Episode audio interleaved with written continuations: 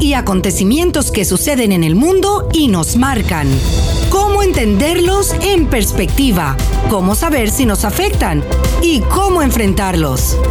El mundo en perspectiva con Marta Colomina y Orián Brito.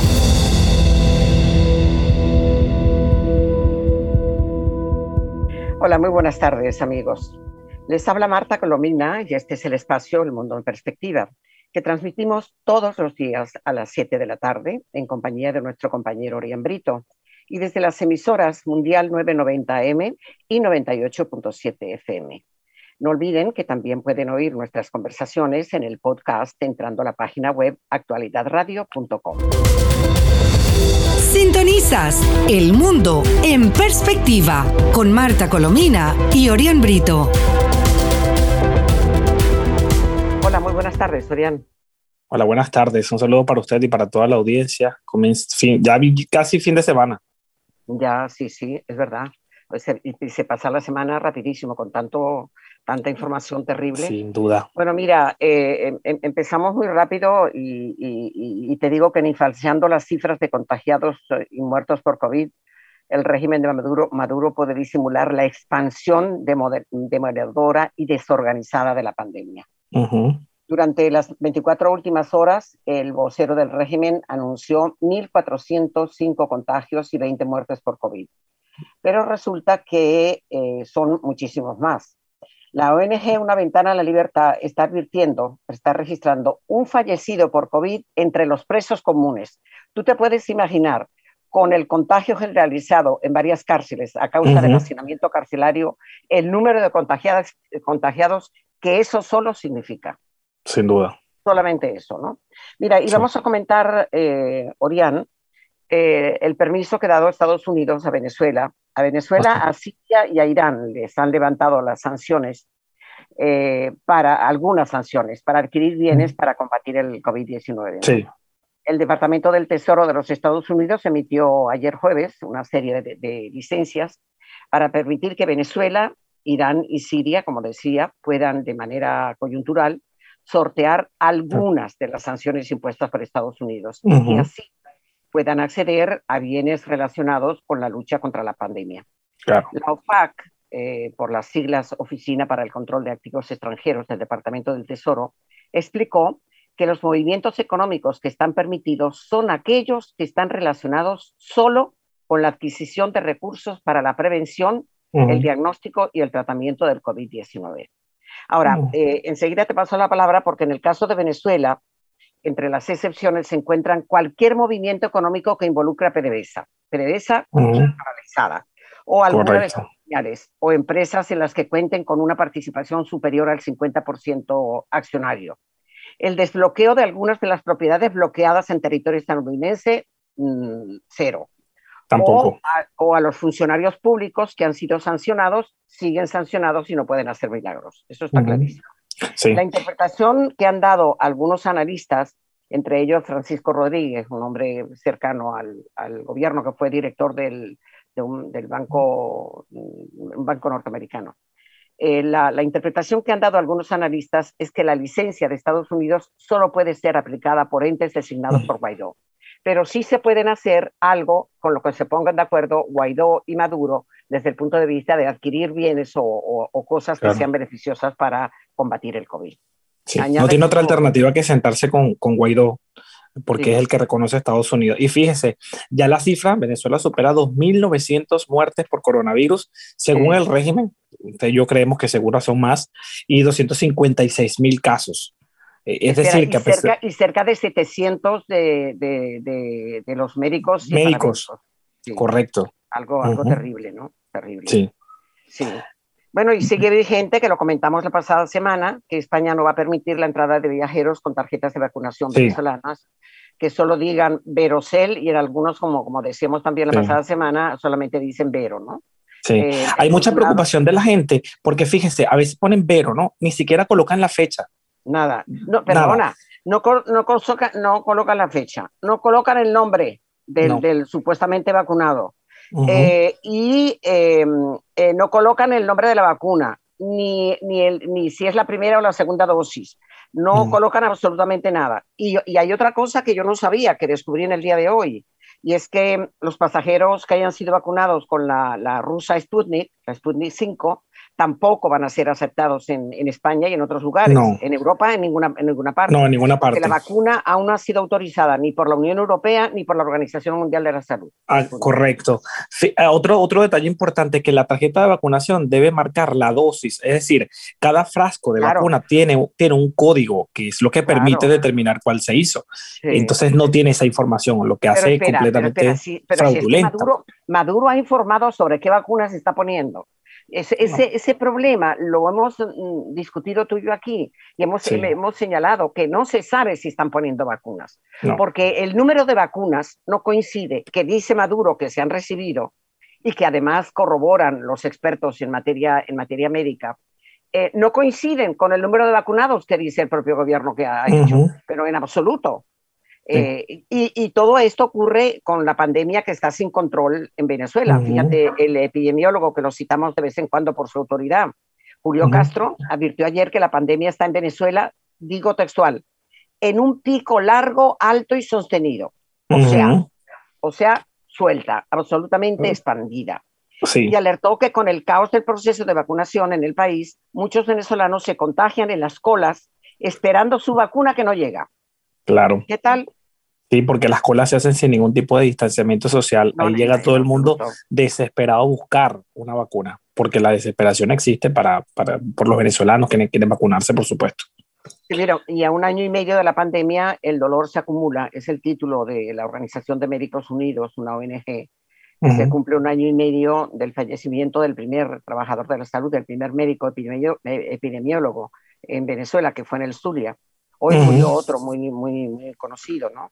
Eh, este, este, este médico fue director del Hospital Universitario de Maracaibo. Y hasta ayer el número de fallecidos por COVID entre el personal sanitario sobrepasaba las 662 muertos. Sí. y, el en solo tres días fallecieron 13 sanitarios en Venezuela durante esta semana. Esta semana transcurrida. Y Maduro, se, con el cinismo que le caracteriza, dice que ellos han tenido un manejo de la pandemia excelente. Así, bueno. Maravilloso, qué descaro. No, no. Bueno, el caos es tal que la Academia Nacional de Medicina señaló ayer en la mesa que la mesa técnica no está funcionando para nada. Y lo que existe es una desorganización y lentitud totalmente inaceptables en el proceso de vacunación. Las protestas en las colas son diarias y para colmo ayer también y esto es importante notarlo, eh, Orián, la Organización Panamericana de la Salud reveló, cosa que no sabíamos, que Maduro pidió cambiar el contrato inicial para COVAX, con COVAX. Entonces, entre que mandó a modificar el contrato, entre que dijo no voy a aceptar el AstraZeneca, y, entre que dijo que... ¿Y, no pagaba? Que no pagó porque le faltan 10 millones y ahora está con el cuento de que se los, se los uh, congelaron. Pues resulta que ahora la COVAX dice que originalmente se pensaba que en julio podían llegar las vacunas y ahora no se tiene ni la más remota idea de cuándo van a llegar. Sí. Porque, porque la demanda es, es, grande y otros países se han, se han uh, cumplido con el protocolo, porque además la Organización Panamericana de la Salud ha cuestionado el desastre con el que se ha manejado este proceso en Venezuela. Claro, mira, vamos a pasar ahora a mi modo de ver al punto más importante de las noticias de hoy, que además a mí me conmovió sobremanera, ¿no? Y es que Canadá realizó ayer con el auspicio de la ONU eh, y de un sinnúmero, un gran número de países del mundo, una conferencia internacional de donantes destinada a recaudar fondos para apoyar a los más de 5,6 millones de venezolanos que han huido del país desde el año 2015 a causa de la dictadura que ha producido un colapso económico de, de, proporciones gigantescas en el país y que, como todos sabemos, fue uno de los más ricos del continente y hoy, y hoy es uno de los más pobres. Está más pobre que Haití, ¿no? Estados Unidos, fíjate, te voy a hacer la listica muy rapidito. Estados Unidos se comprometió a entregar 407 millones de dólares en ayuda humanitaria a venezolanos residentes en el país, que son muchos millones, 407. Austria donará 2 millones de euros para asistencia humanitaria a venezolanos en Venezuela y en Colombia. El presidente colombiano Iván Duque anunció la entrega en el mes de diciembre ya de las primeras tarjetas a migrantes venezolanos. Italia donará 2 millones de euros. España donará 50 millones de euros para atender la crisis de migrantes refugiados. eh, refugiados venezolanos y ha dado la, la, constancia de, de, refugiados a muchos venezolanos también. Irlanda dio otros dos millones de euros, Japón dos millones también, se los da la UNICEF para cooperar con la vacunación en Venezuela. Y así una lista, fíjate, Grecia, mm, los países que no tienen muchos recursos optan por esta fórmula de Grecia que a mí me parece excelente, ¿no? Grecia expresó su voluntad de ofrecer una protección temporal a migrantes venezolanos. República Dominicana implementó el plan de normalización del estatus, que es muy importante también para la población migrante venezolana. Costa Rica señaló, fíjate lo importante que esto es, que la población migrante venezolana es un motor de desarrollo para los países de acogida. Ojo, eso es para los que denigran de los venezolanos, que son zánganos, que son malos, que no sirven. No, no, no, no, en absoluto. Chile alberga a más de 500.000 venezolanos, aunque ha sido, como tú y yo sabemos, muy criticado por expulsar a varios cientos de venezolanos también, ¿no? De manera, de manera que a nosotros nos parece irregular. Brasil también eh, participó en la conferencia y resaltó la asistencia constante ofrecida a los venezolanos en su país, lo cual es verdad. Este, y eh, el eh, Ecuador va a iniciar un nuevo proceso de regularización de los migrantes venezolanos. Eh, lo anunció su presidente Lazo y señaló que las puertas de Ecuador siguen abiertas para los venezolanos. Colombia, insistió eh, Colombia, que está clarísima, insistió en la necesidad de atender el origen de la crisis venezolana, que no es otra que la cruenta dictadura de Maduro y la ruina y el saqueo que ha hecho del país. ¿no? Francia afirmó que solo una resolución política y pacífica dará respuesta a la crisis venezolana con el regreso a la democracia al país. Alemania exigió a Maduro el cese de la intimidación a la sociedad civil en Venezuela e insistió en elecciones libres y cosas similar opinó Estonia.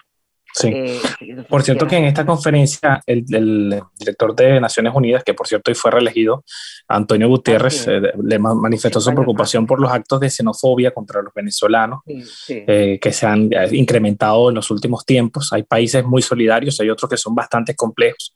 Y el régimen de Maduro reaccionó calificando esto como una farsa mediática y como una, una agresión no, pero espera, pero espera, es que se está llamando farsa, farsa mediática y resulta que el, el, el, monto recaudado es de 954 millones de dólares. Aquí el único farsante es él. A propósito de lo que tú dices de, del secretario general de la ONU, eh, Guterres también resaltó que cada vez le resulta más difícil a los pobres venezolanos acceder a la protección institucional de cada país, porque el COVID-19 ha, empeorado mucho su Claro. Sí, sí. entonces Guterres a los países con migración venezolana a que sean incluidos en los planes de vacunación de cada país. Pero permíteme ahora, porque en mi opinión, y lo comentaba esta mañana con Julio César Camacho en su programa, eh, los datos ofrecidos por el alto comisionado de la ONU para los refugiados, Filippo Grandi, a mí me hicieron llorar, te lo digo uno de, oigan esto, uno de cada tres niños venezolanos se van a dormir hambrientos, es decir, sin haber cenado y a lo mejor sin haber almorzado. Uno de cada cuatro niños venezolanos han sido separados de sus padres. Cerca de dos tercios de los niños venezolanos no han ido a la escuela, no han ido a la escuela desde el inicio de la pandemia. La violencia familiar, el acoso sexual y el abuso siguen aumentando 49% de los refugiados venezolanos han perdido sus empleos. ¿Qué, podemos decir ante este, ante este error? Que es un crimen, que es un crimen lo que se ha cometido contra los venezolanos, porque es una situación dantesca. Fíjese que muchos han tenido que regresar a Venezuela porque a medida que se estaban estabilizando en otros países, la, la pandemia les complicó la situación y tuvieron que volver, otros quieren salir. Es muy duro, muy difícil la situación de los venezolanos. se supone que oficialmente Maduro no ha abierto la frontera. Con eso te digo todo. no, pero usted sabe que por los caminos siguen entrando gente hoy saliendo, ¿no? Eso, eso no ha parado. pero por eso te digo que los obliga a ir por las trochas, donde lo que hacen es que los extorsionan eh, la guerrilla, los zampones, la delincuencia común que está allí, terrible, ¿no? Sí. Mira, ahora vamos a hablar de, que la fiscal de la CPI tanto prometer la Benzouda y dejó en manos de su sucesor Karim Khan la decisión sobre el caso de Venezuela que acusa a Maduro de crímenes de lesa humanidad. Em, eh, pero resulta que todo el mundo se alegra de que ella no haya dicho nada, porque no sabemos lo que iba a decir. Y partiendo del principio que durante tanto tiempo ha retenido la situación de Venezuela y se ha mostrado tan hostil y tan, tan ausente, pues uh, resulta que um, el director, por ejemplo, de la ONG Acceso a la Justicia, estimó que pese a que la exfiscal Ben Souda no logró presentar o no quiso presentar el informe sobre Venezuela, dejó claro que falta muy poco para que eso pase, aunque Maduro buscará seguir poniendo obstáculos. Sí. Pero Amnistía Internacional, la muy prestigiosa ONG internacional, pide al nuevo fiscal de la CPI tomar una decisión rápida sobre Venezuela en la carta dirigida justamente al actual fiscal de la, de la CPI, eh, Karim Khan, ya que su predecesora dejó el cargo sin entregar el informe final. Sí. El canciller del presidente interino, Julio Borges, declaró también ayer que esperamos que Karim Khan acelere el proceso y de inicio una investigación formal contra Maduro y su régimen, porque el caso es que mientras pasa el tiempo, Maduro sigue cometiendo delitos de lesa humanidad tanto en las cárceles como directamente a presos políticos y hasta presos comunes. ¿no? Sí. Y mientras comete crímenes de lesa humanidad, el mismo Maduro eh, dice hoy en una entrevista en Bloomberg, desesperado pidiendo inversiones extranjeras. Eh, ahí está. Ahí está. Eh, en, una, en, una, entrevista donde además se muestra con su cinismo de, de, siempre, diciendo que él no va a ir a ninguna negociación con, la, con una pistola en la frente que es necesario que la inversión regrese a Venezuela, es decir, claro. que darle el poder. ¿Cuál inversión? Si se lo han pateado todo, se han saqueado el país. Mira, hoy nada más pone un experto en materia eléctrica que de los 100 mil millones de dólares que dice el régimen, primero el de, el de, Chávez y después el de Maduro, que se invirtió en el sector eléctrico, no se invirtió nada. Todo eso están paraísos fiscales, robado por ellos. ¿De qué inversiones se está hablando? Nadie va a invertir en Venezuela si no hay levantamiento de las sanciones. Y para que haya levantamiento de las sanciones, Maduro tiene que hacer algo a lo que se niega básicamente. Sí. Es al hecho de que no quiere abandonar el poder, el poder, de que no quiere hacer elecciones limpias por mucho que diga. Fíjate, no. yo tengo también aquí la entrevista de Bloomberg. Según Nicolás Maduro, sus delegados están teniendo intensas negociaciones Intensas, con la oposición de Juan Guaidó para ampliar las garantías electorales. Cínico. ¿Cuáles garantías electorales? Ahora sí van a ser. Ahora sí, ahora sí van a no, no, ¿qué garantías electorales? Esas son unas elecciones que no sirven para nada. Gobernadores y alcaldes los elige a dedo, eh, lo, primero Chávez y después Maduro. ¿Qué claro. es lo que va a pasar con los, con los um, gobernadores? Que si hay varios gobernadores opositores, les va a poner el, el un protector, el, el protector, protector al que le da el presupuesto y, y, es el que tiene el dinero, que es lo que está pasando con los Y es el que realmente termina gobernando, ¿no? Pero, pero es otra, otra cosa además, ¿de qué elecciones estamos hablando? Gobernadores, alcaldes, eh, concejales eh, y asambleas legislativas. No, no, no, no, no, señor Maduro. Para que a usted le levanten las sanciones, usted tiene que sentarse a la mesa, negociar y decir, vamos a hacer, vamos a suspender las elecciones regionales que no sirven para nada, ¿verdad? y que están predeterminadas ya y cuyo Consejo Nacional Electoral se eligió en la fraudulenta asamblea del, del chavismo. Sí. Y vamos a sentarnos en esa mesa de negociación y vamos a hablar de elecciones presidenciales en primer lugar, parlamentarias claro. de seguido, y ahí ponga todas las que quiera, gobernadores, alcaldes y todo lo que usted quiera. Claro. Pero fíjate tú que ahora están buscando para estas elecciones eh, absurdas, e innecesarias y que no son importantes, porque no son elecciones, es una pantomima, ¿verdad? Este, está solicitando ahora para que vea que él cambió y que ya no tiene acompañantes, sino que, que quiere observadores serios. Está pidiendo a los observadores de la ONU y los de la... A los ñángaras. Lo, los de, sí, y los de, sí, que serán tres o cuatro ñángaras. Los africanos que defendieron sí, a Alex. Lo, la, lo, la, la, los africanos que fueron los que mandaron a liberar sí. Y, Alexa. y, Cabo Verde no le ha hecho, bendito el caso, gracias a Dios, sí. a Alexa.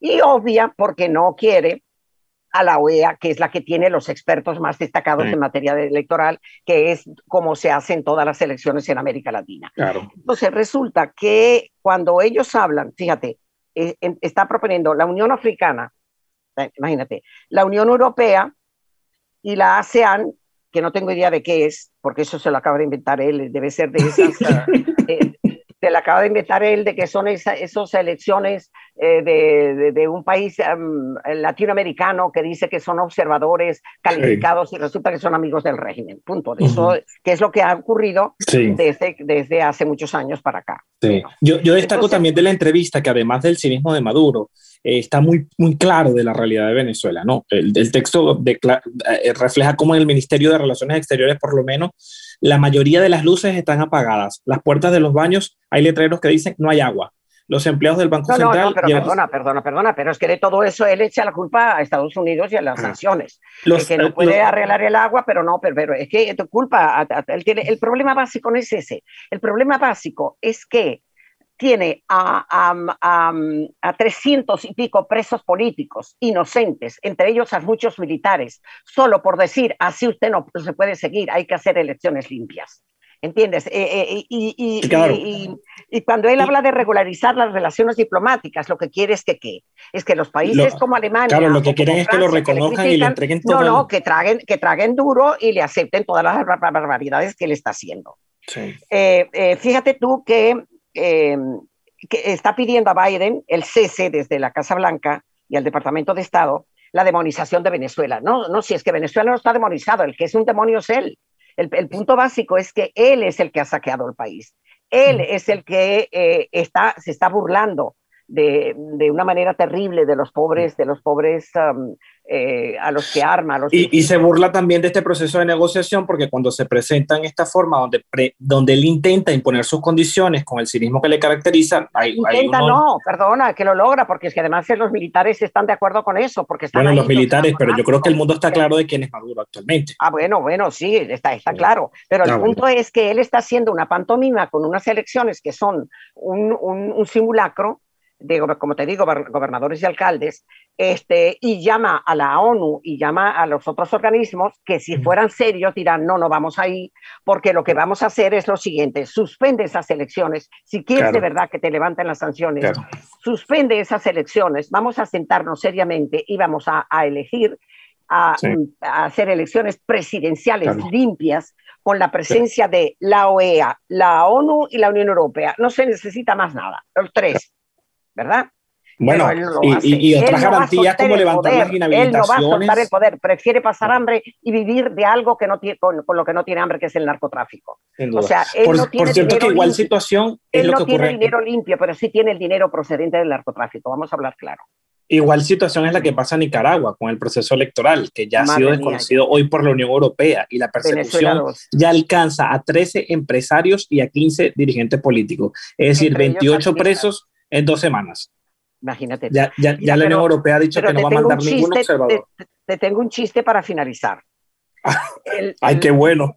Fin de mundo, ver para creer.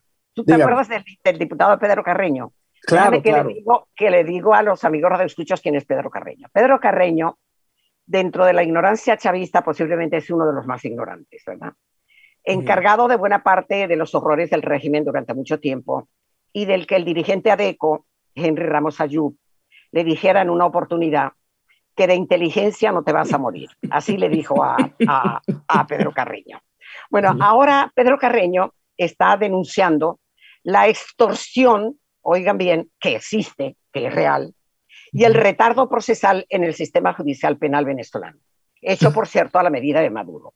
Entonces, ¿qué es lo que hace Carreño? Bueno, que da el relato de cómo, de cómo eh, la, la, el, el, COVID ha impedido durante un año y pico, por, por la cosa de siete días abiertos y siete días mm. cerrados, ¿verdad? Ha impedido eh, el hecho de que los, los, um, los tribunales estén abiertos. Pero es que él viene a descubrir y a denunciar que inclusive los siete días que se supone que tienen que estar abiertos, en los tribunales que cobran un dineral, eh, está el letrero de no hay despacho. O sea que los tribunales llevan año y medio sin despachar. y los que despachan es porque extorsionan y les pagan en dólares y que hay una tarifa, que hay una tarifa, pero fíjate, pero usted lo dice este chavista. Este chavista, que por cierto le llaman Mr. Vuitton, porque resulta que, acuérdate que a él le gustan los zapatos, la, la ropa francesa. De marca, sí. De, marca y, y, todo eso, y Gucci y todo. todo. Bueno, pues Carreño, eh, eh, que por cierto, eh, él es capitán, él es militar. y, se supone que desfalcó eh, la cantina del, del, del, del ¿cómo, se llama? del, del, club de los militares. Del club de los militares. militar, sí, sí, sí. Así que bueno, te puedes imaginar. Pero en todo caso, así será la, la cuestión para que él haga algo, algo por el estilo. ¿no? Sí. Mire, eh, por cierto, para no perder, porque se nos escapa la, la, situación en Perú, hay que estar muy pendientes porque se espera que este el domingo finalice este proceso de auditorías que se está haciendo de las actas que han sido impugnadas por Keiko Fujimori. El Pedro Castillo ya se autoproclamó presidente y fue condenado por eso. Sí, él solo porque, porque, la, porque hasta el momento nadie ha proclamado. Eh, exacto, el Consejo Nacional Electoral o el equivalente la, eh, sí, la OMP. Hay que revisar, hay que revisar las, las actas que, que, cuyos votos están objetados, ¿no? Sí, además la diferencia es muy, muy corta, 40 mil votos, es decir, que cualquier cosa puede pasar en Perú. Vamos a estar muy pendientes este fin de semana. Mire, eh, no, no, quedan dos minutos, pero me queda sorprendido lo que ha ocurrido con el Diario Nacional, con la sede del Diario Nacional que tomó el, el régimen de Maduro. Pero espera, ¿tú sabes que él está pretendiendo cobrar?